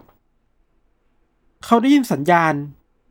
เหมือนเหมือนเป็นเสียงอะไรบางอย่างที่เป็นคลื่นคลื่นน่ะ อืม เข้ามาในหัวพวกเขาเว้ยคือแบบเหมือนที่ยศบอกในคดีในในเคสแรกอะว่าเออเออเหมือนมีคนกำลังพูดอยู่อะแต่ไม่ได้ขยับปากอะอ๋อมันคือเซนได้ปะมันคือเซนว่าแบบมีเซนบางอย่างได้เข้ามา เออ เออ แล้วแบบมันมีเงาเงาหนึ่งพูดกับทั้งสองคนด้วยว่าเฮ้ยอย่าขยับจงอยู่เฉยๆอะเออเออ คือมันมันแปลมันแปลภาษามาแล้วด้วยเวย อ่าฮะแล้วเข้ามาที่หัวเขาว่าเอ้ยอย่าอย่าขยับนะ อยู่เฉยๆนะอืม แต่ทั้งคู่ก็ไม่เชื่อเว้ยคุณบานี่ก็กลัวมากเลยแบบรีบขับรถออกไปครับ เออเป็นผมผมก็หนีอะเหมือนกันเพราะว่ามันอืมมันไม่รู้จะอย่างที่เกิดอะเราไรบอกขึ้นอะเนาะเนาะอย่างอืที่มเราบอกคุณเบตตี้ก็เปิดกระจกเพื่อแบบไปย้อนดูว่ามันเกิดอะไรขึ้นนะแล้วมันมีเสียงแบบสัญญาณวิทยุที่มันส่งเข้ามาที่หัวพวกเขาอะครับ ครับ มันทำให้ผมเขาแบบวิงวิงอะปวดหัวมึนๆอะอืมอืมเหมือนมัน พูดอะไรบางอย่างเหมือนคำสั่งอะไรบางอย่างกับพวกเขาเว้ยทั้งคู่ก็มึนๆมาก แต่ก็ขับหนีออกมาได้ แล้วเหมือนแบบภภาพหลุดไปประมาณวิสองวิอะอืมหลังจากที่ได้สติใหม่รอบหนึ่งแล้วเสียงเสียงนั้นมันหายไปครับ คุณบาร์นี่รู้สึกตัว เบตตี้รู้สึกตัว เขาบอกว่าเนี่ย ตอนลืมตาขึ้นมา เฮ้ย พวกเขาอยู่บนทางหลวงแล้วอะอยู่บนไฮเวย์แล้วอะฮะ เออ แค่วิสอเอางที่วิเองสำคัญไม่ใช่คือเหรอ ใช่ แล้วไฮเวย์นั้นน่ะ มันอยู่ห่างจากจุดจุดเดิมประมาณห้าสิบหกกิโลเมตรเว้ย โอ้โห โอ้โห แล้วเวลาที่หายไปสองวิอะ จริงๆ มันไม่ใช่สองวิ มันคือสองชั่วโมงเว้ย อ๋อ เชี่ย เหมือนเหมือนเหมือนไม่มีภาพตัดอะ เออหลังจากภพสัญญาณนั้นน่ะมัตัดไปเออ เออเนี่ยเราคิดว่าน่าสนใจมาก พีคมาก พวกเขาก็งงๆเลยกลับบ้านมา กลับมาที่บ้านอืมก็มาเช็ค เช็ครถ เช็ค ตัวเองว่ามีอะไรเกิดขึ้นบ้างเลยครับ พวกเขาก็พบว่าเฮ้ยที่หลังรถอะ มันมีคล้ายๆรอยไหม้อะไรบางอย่าง อยู่บนหลังเป็นรอยจุดๆๆเนาะครับแล้วก็เสื้อผ้าของพวกเขาเองอะของเบ็ตตี้เองอะมันเหมือนถูกตัดออกไปเว้ยยศอืมตัดตัดแบบไม่ใช่แบบก็กรรไกรตัดเป็นเป็นแบบเป็นตรงตรงๆนะ มันเป็นรูโหว่อะเหมือนรอยเผาไหม้ของอะไรบางอย่างมากกว่ากรรไกรตัดอะอืมอืมเออ มันก็ทิ้งความ มึนงงให้กับทั้งสองคนอยู่หลายวันมากๆว่าเฮ้ยไอ้สองวิที่หายไปมันคืออะไรกันแน่วะเออ เป็นผมผมคาใจชิบหายเลยนะแบบเฮ้ยมันสองวิอะแต่มันในเวลาจริงและระยะทางอะ มันคือสองชั่วโมงกับห้าสิบหกเออไมล์ปะเอ้ยห้าสิบหกเออกิโลเมตรแบบโหแม่งพีกว่ะหนึ่งในจุดพิสูจน์ว่ามันหายไปสองวิหรือสองชั่วโมงคือว่า พอกลับมาที่บ้านน่ะครับนาฬิกาบอกว่าตอนเนี้ยตีห้าแล้วเว้ยอืม จากสี่ทุ่มอะโอ้โห เออคือมันหายไปเยอะมากแล้ว มันก็มีสิ่งผิดปกติอีกหลายอย่างครับ เช่น นาฬิกาของทั้งสองคนอะ มันก็แบบเสียไปเลย หรืออเขาเอาเข็มทิศอะครับ มามาสำรวจรอบๆรถอะพอเอาเข็มทิศมาวางไว้ที่รอบๆรถอะมันเสียไปเลยก็คือแบบมันเด้งแบบรัวๆอืมมันเจอสนามแม่เหล็กมันที่เออพลังเจะสนามยิ่งใหญ่แม่เหล็กอะเอออืมเจะอะไรบางอย่างกับรถคันนี้กันทั้งสองคนเว้ยครับ ทีเนี้ยเป็นเราเราก็คาใจเป็นยศยศก็คาใจนะว่าไอ้สองชั่วโมงที่หายไปอะ มันคืออะไรกันแน่ เออ แล้วพวกเขาจำไม่ได้ด้วยเว้ยว่ามันคืออะไรเว้ยเบตตี้ที่พอมีเวลาว่างครับ เธอก็ออกไปหาความจริงในเรื่องนี้กับด้วยตัวเองด้วยการไปห้องสมุด ตามหาหนังสือเกี่ยวกับพวกปรากฏการณ์เหนือธรรมชาติมเรื่องมนุษย์ต่างดาว UFO มาอ่านเยอะๆเยอะๆเพื่อเป็นข้อมูลในการวิเคราะห์อะครับ ครับ มีช่วงหนึ่งที่เธออินมากถึงขั้นที่เขียนจดหมายที่ตอบไปยังคนเขียนหนังสือเกี่ยวกับ UFO เลยอะอืม คือหนังสือที่เธออ่านเธอเธอเธอชอบมากเว้ยนักเขียนคนนี้ชื่อว่าโดนัลคีโฮอืมคีโฮเนี่ยเป็นแบบผู้เชี่ยวชาญด้าน UFO เรื่องมนุษย์ต่างดาว เบตตี้ก็เขียนหนังสือเขียนจดหมายไปเพื่อขอขอคำปรึกษาขอระบายความรู้สึกอะไรเงี้ย ในจดหมายอะมันมีช่วงหนึ่งที่เบตตี้เขียนว่า ตอนนี้เธอและสามีอะกำลังพยายามหานางจิตวิทยาหรือจิตแพทย์สักคนหนึ่งเพื่อให้มาช่วยสะกดจิตให้หน่อย อืม อ๋อ ให้ลืคืออสะคกวาดมทรจิตงจำนั้นกลับมา ใช่ใช่สะกดจิตโอ้เพื่อให้รู้ว่าไอ้สองชั่วโมงที่หายไปอะ มันหายไปไหน โห น่าตื่นเต้นว่ะ เออ คือคือเชื่อว่าสองชั่วโมงที่หายไปอะ มันคงถูกซ่อนเอาไว้ในจิตใจสักที่หนึ่งอะ ครับ แล้วการสะกดจิตมันน่าจะช่วยดึงกับมันกลับขึ้นมาได้อย่างเงี้ยครับอืมคือคาใจมากๆอะเรื่องยังมีต่อไว้คือ หลังจากที่ปรึกษาผู้เชี่ยวชาญด้าน UFO แล้วว่าจะแบบจะสะกดจิตใช่ปะ ทั้งสองคนก็ได้ข้อมูลจากหนังสือมากขึ้นเรื่อยๆ มันมีรายงานต่างๆ มากมายเกี่ยวกับการพบเห็น UFO เนอะช่วงนั้นนะครับ แล้วคุณบาร์นี่เองที่เป็นที่เป็นสามีก็เริ่มเชื่อแล้วว่า เฮ้ยหลังจากที่มันเกิดเหตุการณ์แปลกๆ ขึ้นในคืนนั้นน่ะตัวเขาและภรรยา น่าจะถูกอะไรบางอย่างใน UFO ลำนั้นน่ะอืมทำอะไรกับร่างกาย เพื่อทำให้ทำไมอะความทรงจำมันหายไป อ๋อ อ๋อ นี่ก็เป็นทฤษฎี ที่ตั้งขึ้นมาใหม่เลย ใช่ หลังจากไปหาอืมข้อมูลมาอ่านหนังสือมาเยอะๆแล้วเนี่ย คิดว่าอืมมันควรจะเป็นแบบนั้น ครับ เรื่องราวมันยังมีมากกว่านั้นเว้ยคือสิบวันหลังจากเกิดเหตุที่ความทรงจำมันหายไปอะอืมเบ็ตตี้อะก็เริ่มฝันร้ายขึ้นมา เรื่อยๆ เธอฝันว่า เธออยู่บนถนน เธอถูกมนุษย์ หรืออะไรสักอย่างที่รูปร่างคล้ายมนุษย์ เดินเข้ามาควบคุมเธอจากบนรถอะ ให้เดินเข้าไปในป่า พอเดินเข้าไปในป่าเรื่อยๆเนี่ย เธอเห็นว่าเธอหันกลับมามองสามีอะคือบาร์นี่อะเธอเห็นว่าบาร์นี่อะหลับตาอยู่เว้ยแต่เดินได้อือฮึเหมือนเหมือนต้องมนต์หรือต้องต้องคำสั่งอะไรบางอย่างอยู่อะ เหมือนละเมอเดินอยู่ เหมือนละเมอเดินอยู่เออเหมือนสลีปวอล์กิ้งอะอ่าฮะแล้วมันก็มีแบบ พวกมนุษย์ต่างดาวอะไรนี่แหละที่แบบเดินข้างๆพวกเขาอยู่อย่างเงี้ยพวกนี้เดินไปส่ง ทั้งสองคนที่ UFO ที่จอดอยู่ในป่าแห่งนั้นน่ะอ่าฮะ แล้วก็พาขึ้นไปหุยน่ากลัวนะเนี่ย เบ็ตตี้บอกว่าเธอฝันแบบเนี้ยเรื่องอะไรแบบเนี้ยยศครับห้าคืนติดต่อกันอะ อืม คือฝันแบบเติมไปทีละเรื่อยๆอะมีจิ๊กซอว์แต่งแต่งแต่งไปเรื่อยๆ จนแบบเออครบแล้วรู้เลยว่าเกิดอะไรขึ้น ครับ มันก็ค่อยมีความจริงโผล่ขึ้นมาเรื่อยๆในแต่ละคืนนะครับห้าคืนติดต่อกันเนี่ย คนธรรมดามันจะฝันได้ห้าคืนเหรอวะใช่ปะมันต้องนั่นแหละคาใจผมคิดว่มากๆอะพอมันฝันห้าคืนติดต่อกันเนี่ย มันก็ต้องมีความมั่นใจขึ้นมาในเกิดขึ้นมาในคุณเบ็ตตี้ว่า เอ๊ะ หรือว่ามันเป็นเรื่องที่มันเกิดขึ้นจริงวะ เราเลยฝันติดต่อกันขนาดนี้ เธอเชื่อว่าหรือว่าที่ฝันน่ะมันไม่ใช่ความฝัน แต่มันเป็นเออความทรงจำที่มันอยู่ในจิตใต้สำนึกตัวเองครับ ที่มันโผล่ขึ้นมาตอนฝันน่ะอืมก็เป็นไปได้เนาะส่วนคุณบาร์นี่เองเนี่ย พอได้ฟังเรื่องที่ภรรยาฝันแบบนี้ทุกคืนแล้วอะ่ะตัวเขาเองก็เริ่มจิตตกไปด้วยอะ่ะ อืมเข้าใจได้ เออ คือก็เครียดเนาะมันมีความกระวนกระวายใจมันมี anxiety อะครับ anxiety แปลว่ากระวนกระวายใจเนาะเขาก็เริ่มหมกมุ่นกับการสำรวจร่างกายตัวเองแล้วครับว่าเฮ้ยตัวเองมันมีรอยผ่าตัดป่าวะบนแขนบนพุงบนไหล่อะไรเงี้ย คือเริ่มกลัวแล้วว่าตัวเองถูกมนุษย์ต่างดาว ผ่าตัดหรือทดลองอะไรบางอย่างหรือเปล่าอะ ครับ คือจากความฝันมันเริ่มกลายเป็นความจริงที่พวกเขาเชื่อมากขึ้นเรื่อยๆอย่างเงี้ยครับ อืมอืมอย่างที่เราบอกไปว่าตอนนี้ทั้งเบ็ตตี้และบาร์นี่เนี่ย รู้สึกจิตตกมาก ๆ แล้วอะ่ะ คือมันกระวนกระวายใจอะ่ะ มันมัน panic อะเนาะว่าไม่รู้ว่าตัวเองเจออะไรขึ้นมาในวันนั้นนะครับ อืม ในที่สุดครับทั้งคู่ก็ได้รับคำแนะนำจากคนรู้จักกันว่า เออ มีจิตแพทย์ คนหนึ่งที่น่าเชื่อถือได้ อืมที่จะช่วยสะกดจิตทั้งสองคนได้ จิตแพทย์คนเนี้ยชื่อว่าดรเบนจามินไซมอน ครับดรไซมอนพอได้คุยกับทั้งบาร์นี่และเบตตี้เนี่ยก็โอเค รับรับรับคำขอมา แล้วบอกว่าโอเค เดี๋ยวเรามาทำการสะกดจิตกันนะ อืม โดยวิธีการของดรไซมอนคือจะแยกเป็นทีละคนน่ะ คือแบบไม่สะกดจิตพร้อมกันน่ะ แบบคุยกับบาร์นี่ก็ให้เบตตี้ไปรอข้างนอก คุยเบตตี้ก็ให้บาร์นี่ไปรออีกห้องหนึ่งอะครับ ในการสะกดจิตครั้งนั้นนะครับ ไฮไลท์อยู่ที่เบตตี้ที่เป็นภรรยาอืมดรไซมอนบอกว่าทุกครั้งที่พาเบตตี้ดำดิ่งลงไปในความรู้สึกตัวเองอะในความทรงจำตัวเองอะเบตตี้จะมีความรู้สึกแบบแสดงออกมาว่าเธอหวาดกลัวเหงื่อตก บางทีก็ร้องไห้ หรือในบางครั้งของการโซจิตนะครับ ต้องหยุดไปเลยเพราะว่าเบตตี้แบบกรีดร้องออกมาแบบทรมานมากๆอะยศเออ เพราะอะไรอะ เพราะว่า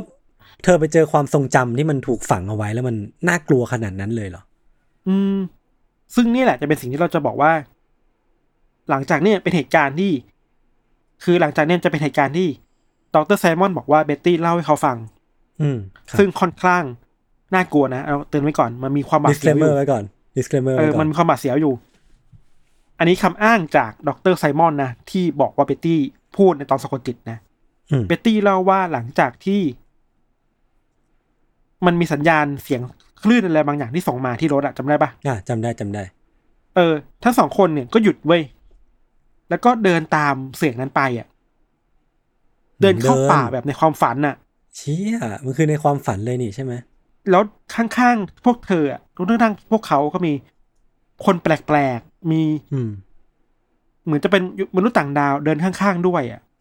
อืมแล้วพวกพวกนั้นก็พาทั้งสองคนขึ้นไปบน UFO ที่จอดไว้ในป่าเว้ย เบตตี้เล่าด้วยว่า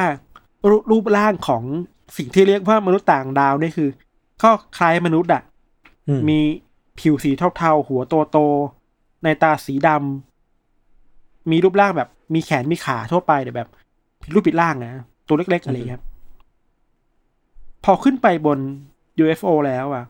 มนุษย์ต่างดาวในนั้นที่มีหลายคนนะ มันสามารถพูดคุยกับเธอได้อะโดยที่ไม่ต้องเอ่ยปากอะ อืม ดีเทลต่อจากนี้น่ากลัวมาก เราขอเตือนอีกรอบ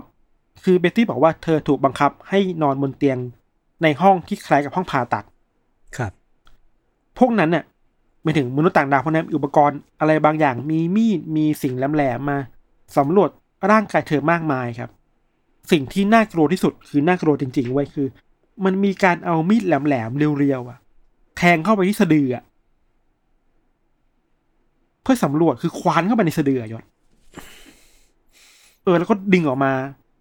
เอา sample นั้นอะเก็บไว้ เพื่อทดลองอะไรบางอย่างต่อไปเว้ยหลังจากนั้นเบ็ตตี้ก็ไม่ได้สติ แล้วก็แบบ รู้ตัวอีกทีแบบอยู่ที่รถแล้วอะคือโคตรน่ากลัวเจ็บมากมันดูเจ็บมากเลยเออเจ็บมากเว้ย ส่วนการสะกดจิตบาร์นี่ที่เป็นสามีครับ จริงๆแล้วเรื่องราวก็ไม่ต่างกันมาก คือเรื่องเล่าหลัก ๆ ที่แบบบาร์นี่เล่าออกมาตอนที่ ถูกสะกดจิตอะก็คล้ายๆกับเบ็ตตี้เลยแหละ อาจจะมีบาง detail ที่ต่างกันคือดรไซมอนบอกว่าเบ็ตตี้เนี่ยเวลาเล่าเนี่ยเบ็ตตี้จะรู้สึกเจ็บปวดทรมานเนาะแต่บาร์นี่คือเฉยๆอะอืมเหมือนแบบไม่แคร์อะไรมากอะไรอย่างเงี้ยครับอืมอืมส่วนเรื่องเล่าก็คล้ายๆกันคือ เข้าไปในห้องผ่าตัดแล้วมีมนุษย์ต่างดาวเอาอุปกรณ์นู่นนี่นั่นมาสำรวจร่างกายครับเอานั่นมาแทงหูนั่นมาแทงสะดือเหมือนกันอะไรเงี้ย ซึ่งน่ากลัวมากอะไรเงี้ยครับ เราขอเพิ่มเติมหน่อยว่า การสะกดจิตเนี่ย ทั้งสองคนเนี่ยมันเกิดขึ้นประมาณห้าเดือนเลยนะ อืมเราคิดดูสิว่าห้าเดือนเนี่ย ทั้งสองคนทั้งเบ็ตตี้และบาร์นี่อะต้องรื้อฟื้นความจำตัวเองออกมา เรื่อยเรื่อยๆจนมันจนมันครบเรื่องอะๆโอ้โห หลังจากที่มันครบเรื่องแล้วครับ แปลกมากเลยนะคือ ตามข้อมูลที่เราไปอ่านมา เหมือนกับว่า ทั้งบาร์นี่ในเบตตี้รู้สึกสบายใจขึ้นแบบเหมือนยกภูเขาออกจากอกได้อะอืมคือรู้แล้วว่าเกิดอะไรขึ้นตัวเองอะอืมอืมอืมแต่อีกนายหนึ่งก็ก็กลัวเหมือนกันก็รู้สึกเจ็บปวดเหมือนกันว่าเอ้ยตัวเองเจออะไรแบบนี้มาครับอืมมือมันมีสองความรู้สึกที่มันซ้อนกันอยู่เนาะสบายใจก็เรื่องหนึ่งมารู้ความจริงแล้ว แต่แบบเอ้ยความจริงที่แม่งก็น่ากลัวเหมือนกันนะเว้ยแบบเข้าใจได้เลยกูโดนอะไรมาอะไรเงี้ยเข้าใจได้อะเออเข้าใจได้คือ ก่อนหน้านี้ก็อาจจะอยากรู้ว่าเอ๊ะสองวินาทีหายไปไหนนะมันทำไมมันเป็นสองชั่วโมงได้นะ พอรู้ความจริงแล้วก็อาจจะรู้สึกว่าไม่น่ารู้เลยกู เออ คือแต่อย่างน้อยๆครับ ความรู้สึกของความแองไซตี้ความกระวนกระวายใจอะที่อืมเคยมีในใจทั้งสองคนอะ มันก็ลดลงไปเยอะมากๆ อะ ครับ คือพอรู้ความจริงปุ๊บ ก็สามารถดีลกับความจริงได้มากขึ้นน่ะเข้าใจ เออเออ make sense พี่ make เอ sense อมากแล้วที่ผ่านมาเรื่องของทั้งสองคนน่ะ มันถูกพูดถึงในหมู่ คนที่เชื่อใน UFO และมนุษย์ต่างดาวเยอะมากๆเลยเว้ยเหมือนเป็นไอเดียลเหมือนเป็นอุดมอุดมคติอะเพราะว่าอืมอืมทั้งสองคนไม่เคย ไม่เคยแบบแสดงตัวออกสื่อเลยอะอืมคือทำเรื่องเหล่าเนี้ยลับๆแบบไม่ให้ใครรู้อะ มันจะต่างกับพวกคนที่แบบเป็นนักทฤษฎีที่แบบเอ้ยต้องเป่าประกาศต้องแบบมาพูดจาเยอะแยะมากมายอะถูกปะเออเป็นคนที่อ้างตัวว่าเป็นแบบ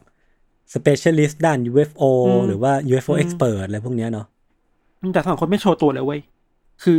มารู้ที่หลังเรื่องราวนี้มารู้ที่หลังหลังจากที่ดรไซมอนน่ะเขียนหนังสือ อืมเล่าเรื่องราวทั้งสองคนออกมา อืม สุดท้ายแล้วก็เรื่องราวก็เนี่ยครับทั้งสองคนต้องใช้ชีวิตปกติ เข้าใจว่าคุณบานนี่เสียชีวิตก่อน ในวัยแบบไม่เยอะมากห้าสิบห้าสิบกว่าปีหกสิบปีเนี่ยครับส่วนคุณเบตตี้เนี่ยเสียชีวิตประมาณต้นปีสองพันสองพันสี่อะไรเงี้ยครับ อืมอืมเออก็เป็น สองคนที่ถูกพูดถึงเยอะมาก แล้วมันทำให้เรื่องเล่าของการถูกมนุษย์ต่างดาวลักพาตัวไปอะอืมทดลองอะ มันบูมขึ้นหลังจากนั้นด้วยอันนี้คือเคสแรกแบบอย่างเป็นทางการอะ โอ้โห พีกว่ะยศว่าไง เออคือผมว่าเรื่องเนี้ย ตัดเรื่องความตื่นเต้นไปก่อนนะ คือผมรู้สึกว่าเรื่องอืมเรื่องเรื่องราวการถูกเอเลี่ยนลักพาตัวไปอะแม่งแม่งน่าสนุกแม่งน่าตื่นเต้นเสมออยู่แล้วสำหรับผมนะแม่งแม่งดูลึกลับดีดูดู ดูไม่รู้ว่าเขาเอาเราขึ้นไปทำอะไรดี แต่ว่าเรื่องอืมเรื่องการถูกเอเลี่ยนลักพาตัวลักพาตัวไปเพื่อเข้าห้องแลบแล้วทำการผ่าตัดอะ ผมเคยอ่านสกู๊ปมามันผมไม่แน่ใจว่าความผิดถูกเป็นยังไงเพราะผมอ่านมาสักพักแล้วนะเขาบอกว่าการที่คนเราเนี่ยมันมีวิชวลว่าถูกเอเลี่ยนลักพาตัวไปเพื่อทำการผ่าตัด แล้วก็แบบนอนอยู่ตรงเนี้ยอืมแล้วก็เห็นเอเลี่ยนอยู่ตรงเนี้ยข้างหน้าเลยครับแล้วก็ลงมือผ่าตัดเราเนี่ยอืมมันเป็นวิชวลที่เกิดขึ้นจาก จากหนังว่ะ จากซอฟต์พาวเวอร์จากจากพวกอืมฮอลลีวูดล้วนๆเลย ผมก็เลยถ้าไม่ได้เคยเชื่อมาก่อน หรือว่าไม่ได้เคยคิดมาก่อนว่า เอ๊ะ หรือว่ามีเหตุการณ์ที่มันเคยเกิดขึ้นจริง ก่อนหน้าที่จะมีภาพอืมฮอลลีวูดอืมเหล่านั้นวะแล้วมันเป็นที่มาที่แท้จริงของ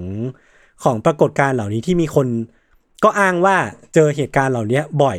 คือมันจะเกิดขึ้นตอนฝันน่ะ ส่วนใหญ่นะแบบพอหลับไปเสร็จปุ๊บใช่ใช่เขาก็จะฝันว่าเออถูกพาโตวขึ้นไป แล้วก็ กลับมาอยู่ที่เดิม ซึ่งมันก็ make sense นึกออกปะเพราะว่าเอเลี่ยนก็จะพาเราไปโดยที่เขาก็มีวิทยาการมีเทคโนโลยีบางอย่างในการพาเราขึ้นไปโดยที่สามารถเราเอาเอาเรากลับมาที่เดิมได้โดยที่ไม่ได้ส่งเสียงหรือว่ามีร่องรอยอะไรอะมันก็เลยเป็นฝันที่มันอืมฮิตมากๆในช่วงหนึ่ง แล้วก็มีคนฝันเห็นเหล่านี้เยอะมากอะไรเงี้ยพี่ ผมก็เลยค่อนข้างอืมตื่นตาตื่นใจกับกับสิ่งที่พี่ธันบอกว่าเออมันคือเคสแรก ผมก็เลยแบบโอ้โหแม่งอืมน่าน่ากลัวกว่าที่คิด อืม อือืมมมันมีทฤษฎีเยอะแยะมากมายเลย เกี่ยวกับเรื่องเล่าของสองสามีภรรยาคู่นี้ครับ อืม ที่มาอธิบายสิ่งที่มันเกิดขึ้นนะ สิ่งแรก อันนี้พูดจากในเชิงความเป็นจริง เชิงวิทยาศาสตร์ที่เป็นไปได้ในปัจจุบันก่อนเนาะเออเออเอาก็แสนละก่อน เอาสายหลักก่อนคือ เมื่อเมื่อสักประมาณปี 2012 2013นะครับ มันมีคนอธิบายในเชิง แพทย์ว่าสิ่งที่เกิดขึ้นกับบาร์นี่และเบตตี้อะมันคือสิ่งที่เรียกว่า accidental awareness แปลเป็นไทยแบบง่ายๆคือ อยู่ดีๆ ก็รู้ตัวอ่าถามเคคืยได้อยินรู้ตัวจากอะไร รู้ตัวเออจากการผ่าตัดอะอ่าฮะ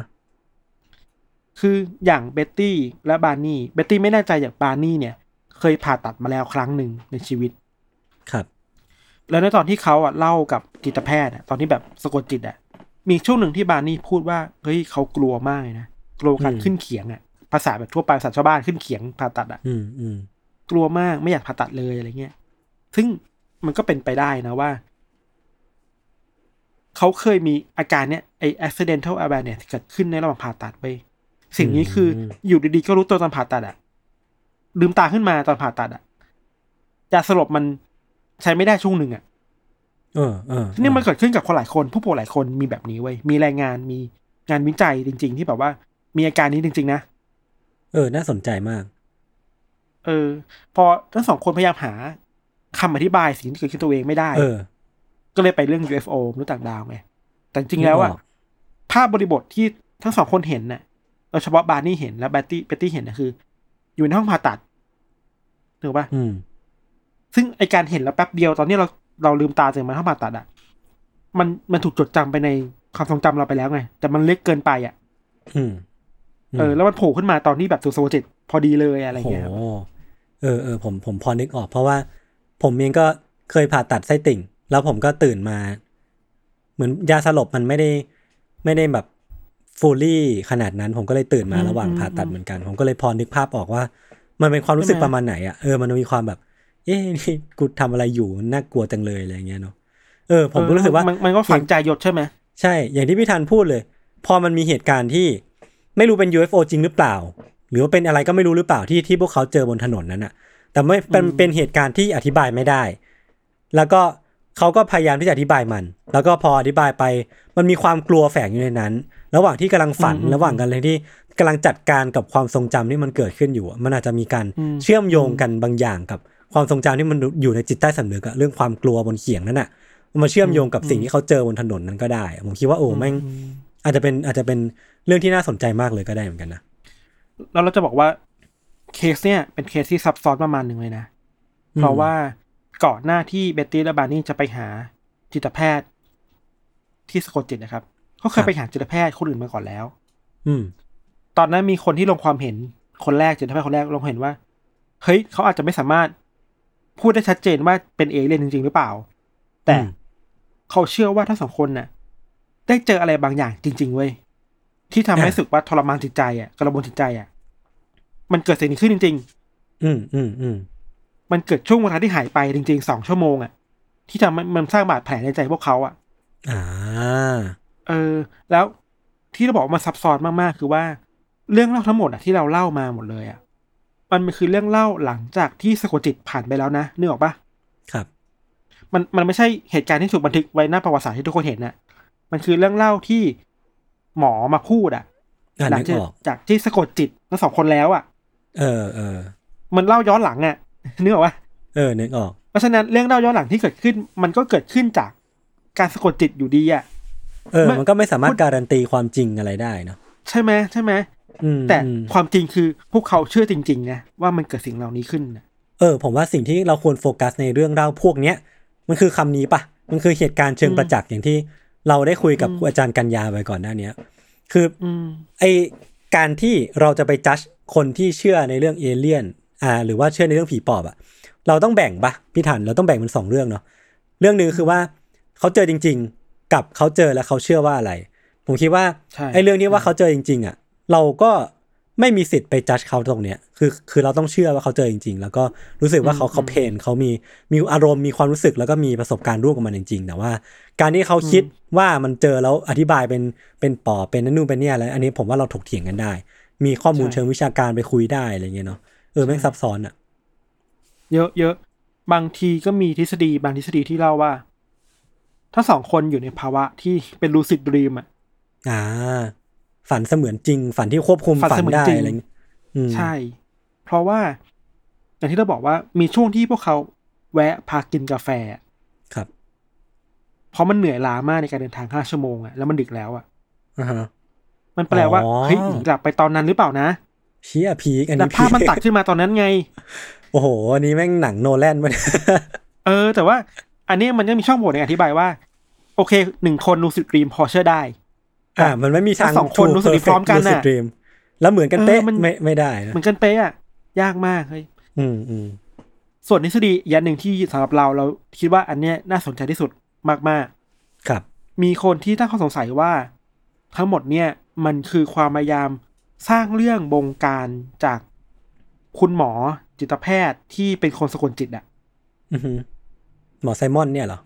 หมอไซมอนนี่แหละเป็นตัวการในการสร้างเรื่องทั้งหมดขึ้นมาเว้ยเพราะว่า เราเราเชื่อก่อนนะว่า ทั้งสองคนมีอาการกระวนกระวายใจจริง ๆ อืมต้องการหาคำตอบจริง ๆ ว่าวันนั้นน่ะเจออะไรมา แล้วไปหาหมอให้หมอไซมอนช่วย หมอไซมอนในการสะกดจิตอะมันสามารถมีวิธีอะไรบางอย่าง ที่ทำให้ทั้งสองคนคล้อยตามกันได้อะอืมยกตัวอย่างเช่น สมมติเริ่มต้นสะกดจิตเบตตี้ก่อน แต่เบตตี้อืมเล่ามันฉากๆว่าเจออะไรขึ้นบ้างเพราะเบตตี้ฝันร้ายมาห้าวันเนาะอืม เธอก็เล่าความฝันให้แบบหมอฟัง แล้วหมอก็ยึดเอานั้นอะ เป็นตัวตั้ง อืมพอสลับกันมาสะกดจิตบาร์นี่อะหมอก็จะถามบาร์นี่ว่า เอ้ยเมื่อกี้เบ็ตตี้พูดแบบเนี้ย คุณอืมเห็นแบบนี้รู้เหมือนกันเหมือนกันด้วยหรือเปล่าอะมันคือคำถามชักจูงชักนำเพื่อให้คล้อยตามอะ เออเออเออน่าสนใจมันแล้วคือกระบวนการในใน copy ภาวะ paste ใช่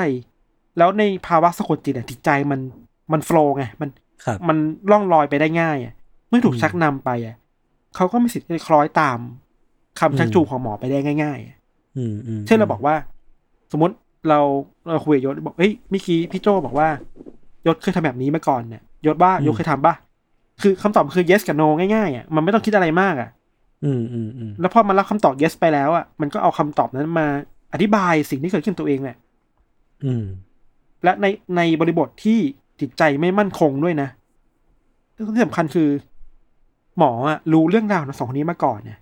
ว่าทั้งสองคนนี้กำลังหาคำตอบเกี่ยวกับเอเลี่ยน หรืออะไรบางอย่างอยู่อะอืมอาจจะเห็นเชื้อในความแบบโอกาสอะในการเอาเรื่องนี้ไปเขียนหนังสือ อ่าโอเค เป็นเชื้อไฟเป็น material ที่ดี ใช่ใช่เออเออเซึ่งอันเนี้ยเราคิดว่า เฮ้ยมันมันเป็นไปได้ว่ะอ่าอ่าจริง ๆ ผมว่า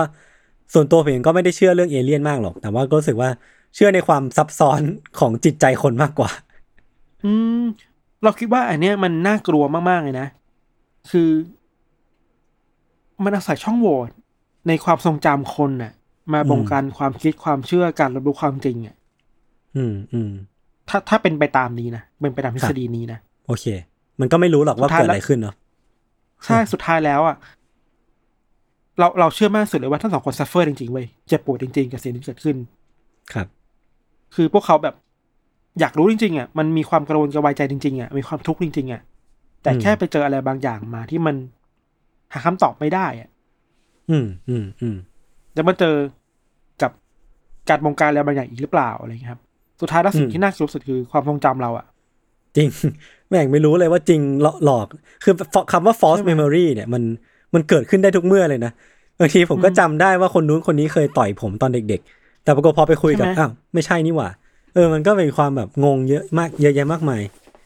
มันมันอาจฟังดูเป็นหนังนะเว้ยแต่สุดท้ายแล้วอะเรื่องที่น่าเศร้าคือ มันมีความเป็นไม่ได้ด้วยว่าไอเหตุการณ์ที่หายไปสองชั่วโมงอะ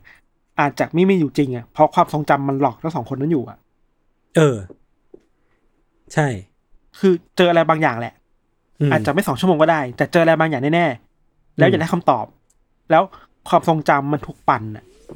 ปั่นพจนยายามัมนสร้าไม่งคคิวาดมจริงขึ้นมาใหม่อะพยายามไม่คิดไปทางนี้จินตนาการบางเออออย่างเพื่อมาทดแทน The Missing เออ Gap ไป เออ พอ false memory อย่างที่บอกคือความทรงจำลวงอะมันมาบอก มันมาครอบงำความรู้สุขเราทั้งหมดอะแล้วเราคิดว่านี่คือความจริงอะอันนี้อือฮึน่ากลัวมาก มากมากครับแล้วสุดท้ายแล้วคือเรื่องนี้มันพีคนะคือ มาเริ่มต้นจากเอเลี่ยนมาสะกดจิต มาเรื่อง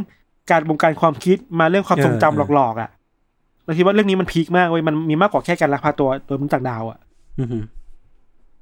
ครับ ประมาณนี้ครับ โอเคครับ เต็มอิ่มครับ คิดว่าเราคงไม่ต้องเล่าเรื่องเอเลี่ยนไปอีกสักพักหนึ่งเอออีกสักสิบปี โอ้โหมีถึงเหรอะรายการมีถึงเหรอโอ้สิบปีเอาถึนี่งผสิ้นมปีก็นี้ก่อนสิบปีผมก็แก่เท่า โอ้โหสามห้าเลยเหรอวะโอ้ยไม่อยากแก่เลย โอเคครับ ประมาณนี้ครับ ติดตามรายการ Under the Case ของพวกเราทั้งสองคนได้ทุกช่องทางของ ซัมมอนพอดแคสต์เช่นเคยนะครับ วันนี้พวกผมสองคนลาไปก่อน สวัสดีครับ สวัสดีครับ